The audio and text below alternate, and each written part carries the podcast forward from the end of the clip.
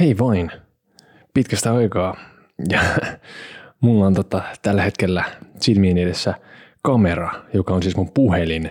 Ja nyt mä yritän kuvata sille itseäni ja tää on todella häiritsevää, kun mä näen itseni siitä kamerasta suoraan. Ja pitkään aikaan ei ole tullut kuvattua podcastia.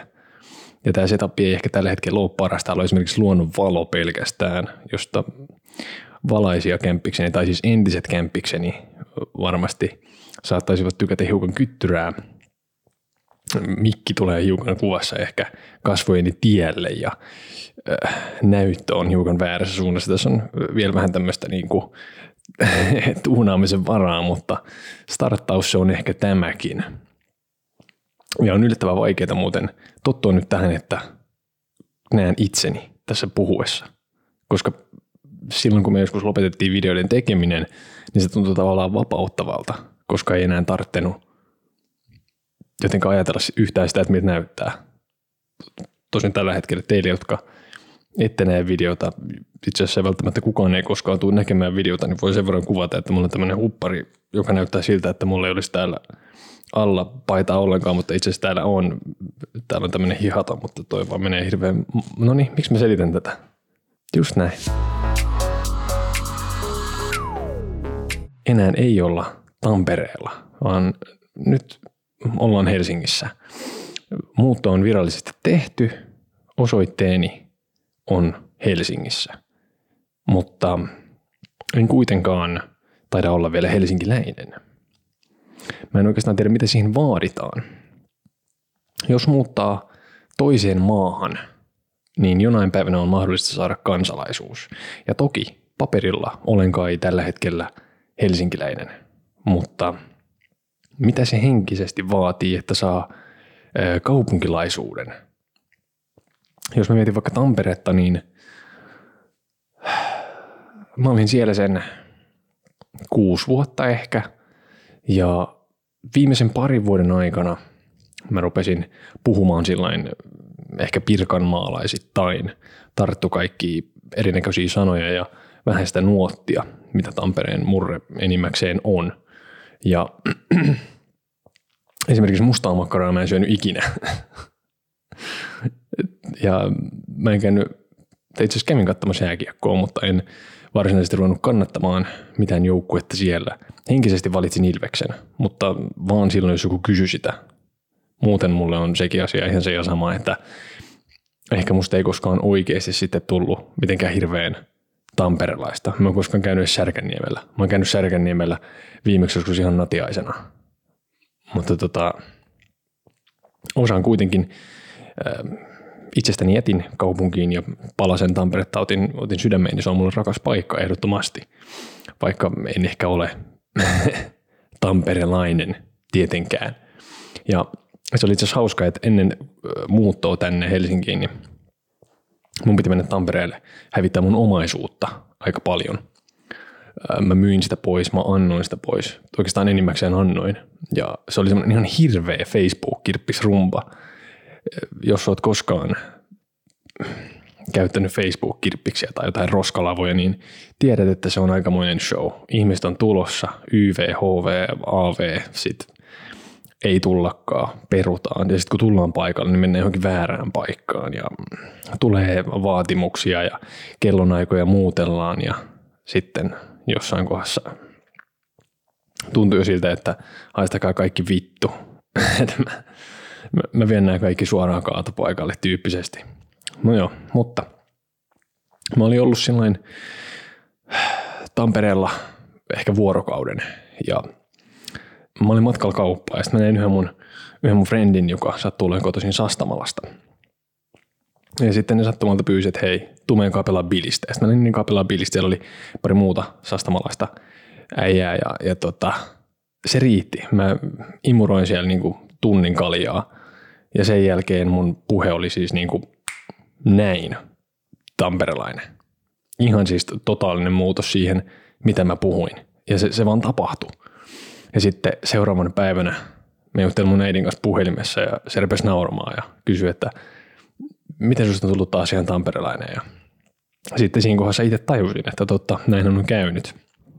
Ja se on omituista, miten se tapahtuu, se semmoinen kameleontti-efekti mulla, että puhetta, ympäristö ja yhtäkkiä puhun samalla tavalla. Nyt mä oon yrittänyt taas päästä siitä eroon. Nythän mun puhe ei kuulosta tällä hetkellä mitenkään erityisen Tampereella, jos ollenkaan.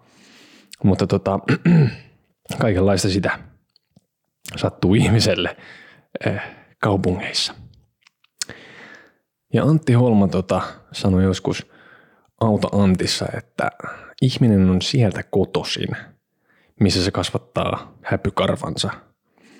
Ja no, mä oon toki kasvattanut mittavan määrän kassiosaston karvoja Tampereella, mutta en tietenkään teiniässä, vasta aikuisiällä. Ja mun oma teoria on ehkä niinku se, että semmoiset isot kokemukset öö, kasvattaa juuria siihen elinympäristöön. Et esimerkiksi mä koin Tampereella tosi isoja elämän mullistuksia, mutta mä en lähtenyt niitä kohdatessani karkuun sieltä, vaan mä selviydyin niistä Tampereella. Ja ehkä sellaiset kokemukset nimenomaan tekee niistä paikoista tärkeitä, koska nehän, niistähän ne juuret tulee. Mulla on historia täällä. Mun emotionaalista kehitystä on tapahtunut täällä. Totta kai myös siis hyvät asiat, ystävät, kiva vietetty aika, kaikki tämmöinen, koti. Mutta että kokemukset ehdottomasti jotenkin ehkä paikkakuntaistaa, vaikeita sanoja. Mä en tiedä, onko näistä yksikään oikeasti suomenkielinen sana. Ei välttämättä. Ja ehkä, ehkä mä ylianalysoin tätä asiaa, niin kuin mulla monesti on tapana – koska ehkä loppujen lopuksi kaupunkilaistuminen tai maalaistuminen on eniten sitä, että ei enää hyperanalysoi kaikkea sitä ympärilleen tapahtuvaa. Että esimerkiksi jos mä menen kamppiin, niin mun pää ei enää pyöri joka suuntaan niin kuin semmoisella jotenkin säikähtäneellä rusakolla. Tai jos mä menen bussiin ja näytän kuskille mun lippua ja se ei kato muuhun päinkään, niin se ei kiinnosta mua. Että tavallaan asioista vaan tulee normaaleja. Ja sitten asioihin ei enää samalla tavalla kiinnitä huomioon. Ehkä vähän samalla tavalla kuin se, että suuri osa ilmeisesti kolareista tapahtuu tutuispaikoissa, koska siellä ei enää huomioida samalla tavalla liikennettä. Niin just tähän perustuu ehkä se, että mä kävelen näitä katuja joka päivä. Mä menen tuolla bussilla joka päivä. Niin sit mä en oikeastaan enää hämmennyt siitä. Että ehkä se on sit sitä paikkakuntalaistumista – Miksi mä nyt jotenkin jumitan tässä ihan hirveästi? no joo, eteenpäin. Ja mulla tosiaan tota, on korona tai ehkä koronan jälkilämmöt menossa. Ja voin kertoa, että muuttaminen koronassa niin ei ole kovinkaan siistiä. Ja tässä kävi vielä silleen, että päivä ennen sitä muuttoa mä olin Helsingissä ja mä sain äh, positiivisen tuloksen Mulla oli muutto seuraavana päivänä ja mun kamat oli Tampereella. Mä en luonnollisestikaan voinut lähteä sinne Tampereelle. Ja sitten alkoi ihan hirveä soittelu. Mä lähetin mun vanhimmalle ystävälle semmoisen, itse asiassa kaksi viestiä. Ensimmäisessä viestissä luki, they got me dude. Tokas viestissä luki, need your help man. ja onni onnettomuudessa. Mä olin pakannut mun kamat tosi hyvin itse asiassa ihan hemmetin hyvin. Myöhemmin nimittäin muuttomiehet olivat kiitelleet minun pakkaamista mun tyttöystävälläni. Ja mun kämpikset oli tietysti Tampereella ja ne avuliasti päästivät muutto henkilökunnan sitten hoitamaan mun romujani veke ja ne oli saanut kaikki mun kamat asunnosta autoon kahdeksassa minuutissa. Eli periaatteessa jos podcast-maailma minut täysin pettää jonain päivänä, niin mulla voisi olla ehkä jossain muuta lafkassa jotain palaa. En tosin tiedä kantamisesta, se vaatii hauuksia, mutta ehkä sitten tässä asioiden pakkaamisessa, logi- logistiikka, no niin, sillä puolella. Siitä oli hauska, kun kamat toimitettiin tänne uuteen asuntoon, niin mä en tietenkään oikein halunnut olla kontaktissa niiden muuttomiesten kanssa, joten mä piilottelin vaatekomerossa. Ovi oli kiinni, me istui siellä patjalla – ja musta tuntuu, että muuttomiehet ei siinä kohdassa edes tajunnut, että mä oon siinä asunnossa, koska mä menin sinne jo ennen kuin ne jotenkin tuli sinne kämppään. Mun tyttöystävä sitten hoiti siinä sitä sosiaalista puolta ja Sitten kun kuulin, että askeleet lähti asunnosta pois, niin sitten mä kipitin äkkiä vaatehuoneesta ja menin talon ullakolle piilottelemaan. Sitten mä olin ihan Harry Potterina siellä sillä tunnin verran kattelin lähitalojen kattoja, jotka itse asiassa on yllättävän kauniita. Tämä naapurissa täällä Lauttasaaressa näyttää tosi hyvältä ainakin tuolta niin ullakolta käsin.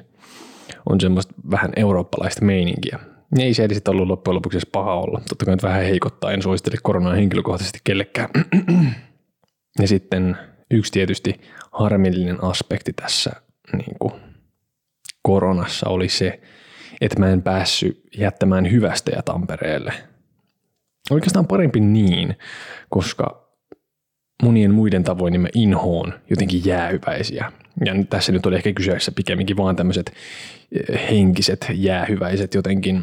Ja mä vaan totaalisesti missasin sen semmoisen kohtauksen, jossa mä kävelen tyhjässä asunnossa ja tuijottelen seiniä haikeena ja mietin, että aa, tossa mä join kaljaa Jussin kanssa ja aa, tossa mä kaivoin nenää ja nypläsin pyllyfinniä, kun menee ekan kerran, että ratikka menee ikkuna alta. No, mä oon niin nostalgian taipuvainen jäbä, että oikeastaan se ei haittaa yhtään, koska mä tiedän, että se kaikki tulee sieltä mulle joka tapauksessa. Siis niin kuin muutaman vuoden kuluttua viimeistään mä oon sitä mieltä, että mun aikani Tampereella oli mun elämäni parasta aikaa. Niin tapahtuu aina. Anteeksi. Ja yksi syy silleen, että mä inhoon jäähyväisiä on se, että mä pelkään, että joku näkee mun kyyneleet. Ja musta on tullut aika hyvä niiden piilottelusta tai niiden niinku nieleskelyssä. Että tosi harva ihminen on nähnyt mun itkevän. Ja, ja tämä ei ole mikään ylpeyden aihe, vaan pikemminkin tämä on mun heikkoutta. Mä oon myös itse asiassa todennut, että paras paikka itkeä on suihku. Koska jotenkin se valuva vesi, niin se huuhtoo pois ne kaikki suolaiset kyyneleet viemäriin ja sitten kun tulee ulos sieltä suihkusta, niin kukaan edes tajua, että on itkenyt. Ja mä en nyt tarkoita sitä, että itkeskely olisi mulle jotenkin semmoinen joka viikkoinen asia. Tämä on huomio. ja mä vaan inhoan semmoista lopullisuutta. Ja totta kai siinä on myös jotain romanttista. Totta kai siis niin aikakausi on päättynyt. Mä en enää asu kämppisten kanssa – enkä Tampereella. Elämä menee eteenpäin. Mutta ei se tarkoita sitä, että kaikki ihmiset jäisi pois mun elämästä. Tai niin mä ainakin toivon. Toki mä vähän pelkään sitä tietyllä tavalla. 160 kilsaa tuossa välissä. Harvemmin jengi on silleen, että hei, lähdenpä käymään huvikseni tänään Helsingissä tai Tampereella jollain junalla. Se itse asiassa niin pelkästään maksaakin jo sen verran, että haistakaa vittu. Mutta täytyy yrittää pitää paljon FaceTimeja ja jotain tota, muuten vaan soitella ihmisille. Ja tämä on sielläkin hassu, että just kun mä pääsin, tai alun perin mä muutin Tampereen, niin siellä ei ollut ketään, mä en tuntenut sieltä ketään. Sitten jotenkin mun elämän ihmiset valu sinne Tampereelle. Nyt mä lähdin sieltä pois. Ja nyt ne on kaikki siellä. Ja ne ei ole täällä. Mutta tälle elämä just menee. Ja tämä ei ole siis huono asia. Haluan painottaa sitä, että mun mielestä on tosi nastaa olla täällä Helsingissä, koska mulla on ollut jo siis pidemmän aikaa sellainen olo, että mä päädyn tänne jotenkin. Ja mun sisko on puhunut mulle vaikka kuinka kauan sille, että joo joo, että viiden vuoden sisään säkin oot Helsingissä. Että niin vaan tapahtuu. Hänellä on semmoinen kutina jossain kohdun kaulassa. Mutta täällä mä oon. Joten hei, elämä kuljettaa. Viime aikoina mun elämässä on tapahtunut tosi paljon asioita uusi työ, muutto ja sitten asioita mun omassa perheessä. Kaikessa siitä huolimatta mä oon pysynyt jotenkin todella toimintakykyisenä ja mä oon yllättänyt itteni siinä asiassa niin kuin positiivisesti. Ja se johtunee siitä, että mä oon jo jonkin aikaa yrittänyt aktiivisesti muuttaa mun ajattelutapaa tai mun puhetapaa mulle itselleni.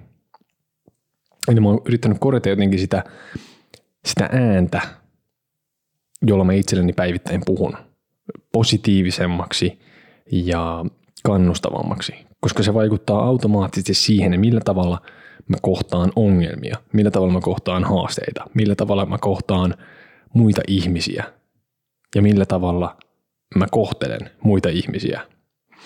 Ja mä oon aina ollut vähän semmonen tuuri innostuva pessimisti. Eli mä kyllä innostun helposti. Ja mä otan niitä kierroksia hyvistä asioista, uusista asioista. Mutta jos mä en nopeasti saa vastakaikua sille mun omalle innolle toisilta ihmisiltä mun ympäristöltä, niin se mun innostus kuolee. Ja sit jotenkin harmittaa, ärsyttää. Ja mä oon jotenkin lähtökohtaisesti aina niin kuin vähän odottanut epäonnistumista. Ja yrittänyt olla innostumatta, koska mä oon pelännyt sitä epäonnistumista. Ja totta kai tämä on kehä. Jos ajattelee koko ajan, epäonnistuu ja pelkää lähtökohtaisesti, että no niin, nyt menee taas vituiksi, niin totta kai se menee. Ennemmin tai myöhemmin. Noin, nyt on sun leuka mikki. Mutta mä oon jotenkin nähnyt kaikkialla niin kuin uhkia ja riskejä. Ja nyt mä haluan olla jotain ihan muuta. Mä haluan nähdä ihan muunlaisia asioita.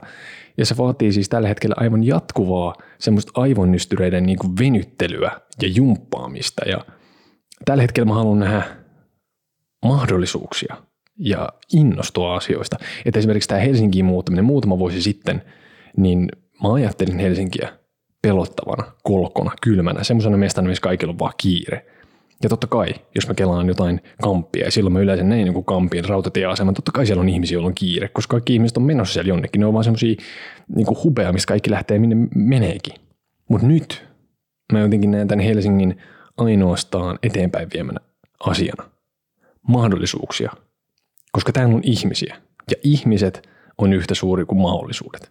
Täällä on tavallaan skeneä ja kaikkea muuta sellaista, mikä liittyy podcasteihin. Täällä on työmahdollisuuksia. Mulla on täällä työ.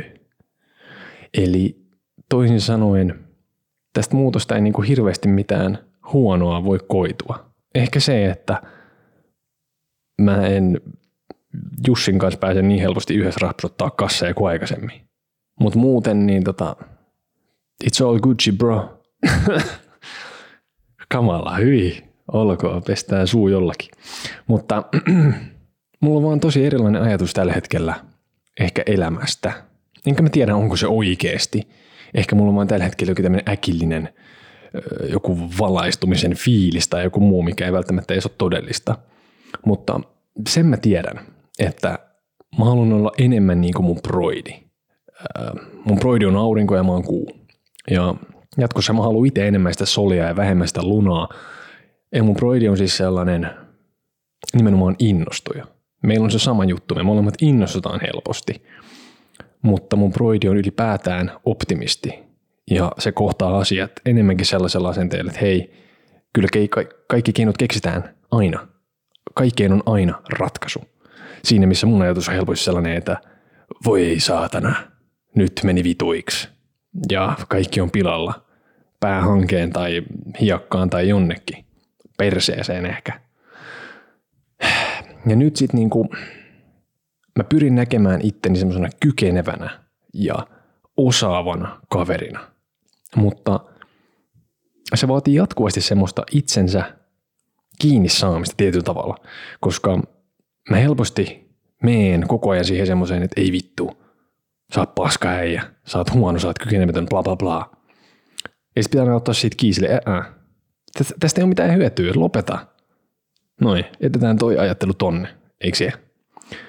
Ja sama koskee esimerkiksi sitä, että mä yritän nyt kuvata tätä jaksoa. Mä oon niin kauan ajatellut, että tämä pitäisi tehdä. Mun pitäisi ruveta taas kuvaamaan tätä podcastia, koska sitä kautta tätä tavaraa voisi saada TikTokkiin ja Instagramiin ja kaikki tietää, että millainen voima noilla sosiaalisen median alustoilla on. Mutta mä oon sanonut itselleni koko ajan, että ei pysty, ei ole kalustoa, ei kannata, näyttää paskalta, olet huono. Ja ei täysin, itse asiassa hyvin vähän ehkä omaa ansioitani pikemminkin tyttöystäväni pitkällisestä kannustuksesta johtuen, niin nyt olen tätä tekemässä. Ja uskon, että tästä voi niin kuin tulla hyviä asioita. Ja se, että mä saan tämän tehtyä kerran, niin se todistaa mulle, että mä pystyn. Ja sitten mun on helpompi tehdä tämä uudestaan taas toisen kerran. Mutta tässä oli kauhean iso kynnys. Ja tähän liittyy tosi paljon ehkä sellaiset, että mä oon inhottanut myös katsoa itseäni. Mä en ole halunnut nähdä omaa kuvaani, koska musta tuntuu, että aina silloin, kun mä oon nähnyt itsestäni videoituu materiaalia, etenkin tässä aikoja sitten mennessä YouTube-projektissa, jossa joudun katselemaan itseäni puolentoista vuoden ajan koko ajan, niin musta tuntuu, että mä otin sitten hirveästi kierroksia. Silloin kun me tehtiin viimeksi videoita muun muassa TikTokiin, sieltä tuli ilkeitä kommentteja liittyen ulkonäköön. Ja mä oon tosi kriittinen sen suhteen, miltä mä näytän. Ja siksi mä en ole ehkä halunnut nähdä myöskään itteeni videoilla. Se on ollut ehkä yksi syy siihen, että mä oon jotenkin pelän, pe, pelännyt sitä, että miten tämä vaikuttaa mun päähän nyt taas, jos mä lähden tähän myllyyn mukaan. Nämä kuulostaa ehkä pikkumaisilta ja turhilta pieniltä ongelmilta, jotka ei ole sellaisia, jos mä en itse tekisi niistä ongelmia, mutta mä oon niin kauan kamppailut sen oman ehkä ulkonäön tai kehonkuvan kanssa, että edelleen se kuumottaa, mutta mä yritän suhtautua tähän nyt sillä tavalla, että hei dude, miksi, miksi toi tuli tuolta? Että ota rauhas, että ei tässä mitään, että kyllä se selviit. Tee vaan se video, julkaise se tai osia siitä – niin tota, et se siihen kuole. Ja jos joku rupeaa repii leukaansa jossain somessa, niin kuin todennäköisesti rupeaa, niin aina, niin mitä sitten? En mä koskaan näe niitä ihmisiä. Eikä ne välttämättä näe mua enää koskaan. Ja ehkä niillä on paha olo. Jotain tämmöistä mä varmaan sitten sanoin itselleni. Hmm. Pitäisi olla ihmisille kivempi netissä, siis kaikkien. Mutta muuttoon liittyen oli hauska päästä todistamaan tämmöistä ilmiötä, jota mä en ehkä ollut tullut ajatelleeksi, että semmoinen edelleen olisi olemassa. Mutta ennen muuttoa niin luonnollisesti piti hankkia uusi sähkösopimus, kotivakuutus, nettiyhteydet, bla bla bla. Ja sitten kun oltiin molemmat tehty muuttoilmoitus tyttöystäväni kanssa, niin mulla soi puhelin koko ajan. Mutta vaan mulla. Sähköyhtiöt soitti mulle. Vakuutusyhtiöt soitti mulle. Netin tarjoajat soitti kaikki mulle. Kukaan ei soittanut mun tyttöystävälle. Mä olin mitä helvettiä. kyllä se mies on perheen pää ja heitä tavoitellaan. Mistä tämä johtuu?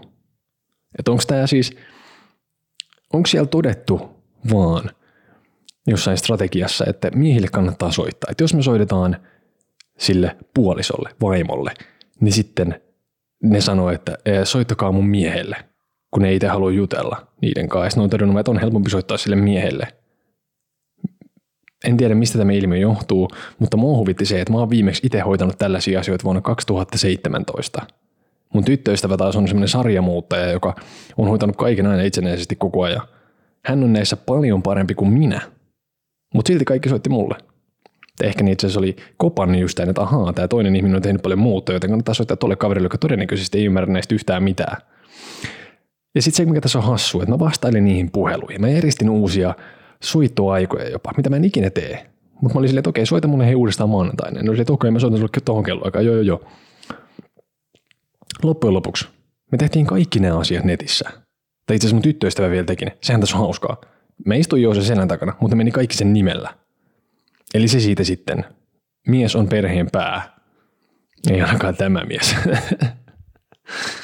Ja sitten vielä semmoinenkin hauska juttu, että kun ne soitti, niin mä kyllä esitin sitä roolia, jota ne multa odotti ja mitä ne halusi, että mä esitän. Mä yritin olla niin kuin muka tietävä, tietämättä yhtään mitään. Mä esitin kysymyksiä ja ne vastas. Ja sitten mä heitin loppuun ensin semmoista paskaa läppää, että joo, täytyy vielä kysyä puolisolta, ettei sitten tule sanomista niin kuin tiedät. ja sitten toisen päässä oltiin ne, soitetaan maanantaina, joo joo, ja sitten semmoiset henkiset kivet. Yeah. Ja joo, mä olen mies, mutta ei tämän sukupuolen mukana tullut mitään semmoista manuaalia, että näin kilpailutat sähkösopimuksen tai mitään muutakaan sellaista. Mutta sitten mä koin jotenkin miehisyyttä silloin sen muuton jälkeen, kun mä rupesin kasaamaan Ikeaa ja tai muuta, muita huonekaluja. Ja sitten mä tiedän, että sä väänsin ruuveja silleen äh, otsasuonisykkeen forkut hapoilla ja luonnollisesti tietenkin kiroidin siinä mennessäni ja vähän turhan kovaa ehkä paukuttelin välillä jotain asioita ja sitten mä sen, kun olin saanut sen jonkun tuolin tai pöydän valmiiksi, sitten mä makasin sohvalla ihan niin kuin mä olisin just itse jostain itse kaatamasta niin pihakuusesta niin rakentanut jonkun vitu sohvan. Mutta aivan voittajan oli ihan silleen, että kyllä, näin tämä homma menee. Että mä oon just se jäpä, joka jotenkin on miehistynyt siitä, että mä oon kasannut ohjeiden mukaan jonkun aikuisten palapelin. Että semmoista. Sitten mä rupesin kanssa miettimään, että seuraavaksi miehet hirveästi jotenkin influenssereita? Tai siis mä en itse oikeastaan taida seurata ketään. Tämä riippuu toki siitä, että minkä mieltää influenceriksi. Ehkä mun ajatus on siitä se, että, että joo, että se on semmoinen mm, yleensä nainen, joka tekee hienoja, hienoja kuvia Instagramiin ja myy erilaisia tuotteita siellä. Mä en edes tiedä, että haluuks miehet olla sellaisia. Tämä on tosi törkeää. Tämä on pelkkää tämmöistä ajatuksen virtaa, älkää ottako tästä kieppeä. Varmasti on miehiä, jotka haluaa olla influenssereita. Ja varmasti on miehiä, jotka seuraa influenssereita.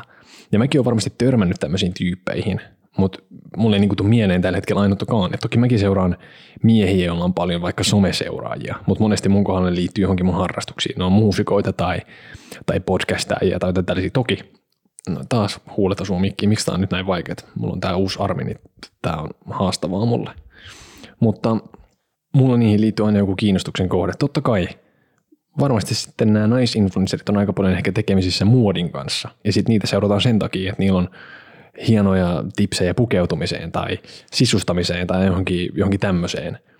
Ja kun mä itse observoin influenssereita, niin mulla tulee semmoinen fiilis, että ne jotenkin toimittaa kahta asiaa.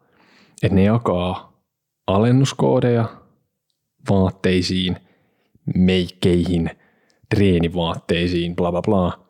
Ja sitten sen lisäksi niin ne aiheuttaa itsetunto-ongelmia niille seuraajille.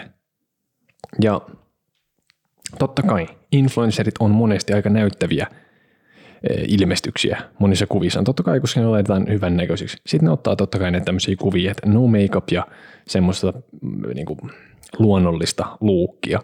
Mutta jos seuraa joka päivä hirveätä määrää semmoisia ihmisiä, joiden kuvissa on viimeisen päälle laitettu aina vaatteet, meikit, hiukset, kynnet, ja sitten fyysinen kondis on yleensä kategoriassa fit, hoikka tai tosi hoikka.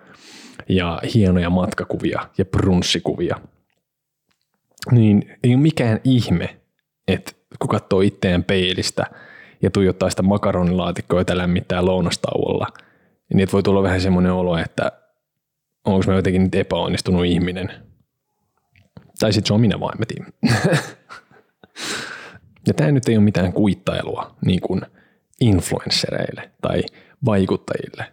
Et mä voisin ihan hyvin itsekin ottaa rahaa vastaan siitä, jos joku yritys myisi esimerkiksi nyhtökauraa, josta mä tykkään tosi kovasti. Ja sitten ne maksaisi mulle rahaa siitä, että mä laittaisin mun someen jotain videoita, missä mä vaikka kokkaan nyhtiksestä jotain kliffaa syömistä. Niin totta kai. Ja mä tiedän myös, että se on vaikeaa – duunia. Ne pitää suunnitella ne videot, ne pitää kuvata, ne pitää valaista, kaikki aikatauluhässäkät sun muut. Se ei todellakaan ole mitään helppoa työtä.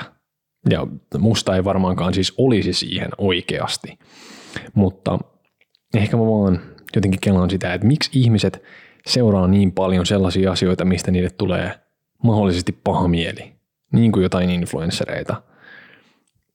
No ehkä mäkin teen sitä, koska mä katson menestyneitä ihmisiä tai jotain tosi kovassa kondiks- kondiksessa olevia miehiä ja mietin, että olisipa mullakin tuommoiset hauikset, että toisaalta teen ihan samaa. Kadehdin, katson peiliin, ahdistun ja sitten selaa vähän lisää somea. Tämähän tuntuu olevan se kierre monesti. Äh, no, tämä ei nyt tullut minusta mihinkään. Tämä oli tämmöinen ajatus, joka tuli jostain päähäni. Pahoittelut siitä. Kiitos, jos kuuntelit tämän sekavan hässäkän läpi. Mä toivon, että mä parannun pikaisesti, että mä voisin taas ottaa vieraita tai jotain muuta, pääsisi tekemään erinäköisiä jaksoja, jos tosi kliffaa. Mutta täytyy yrittää ottaa varovasti tämän koronan kanssa. Mä en halua mitään sydän oireita sen takia, että mä rupean liian nopeasti rehkimään tai tota noin, niin juoksen salille puolikuntoisena ja sitten ihmetellään, että miksi olen taas pedinoma viikon tai kolme. Mutta tota, kiitos seurasta ja palataan pikapuoliin. Hei vain!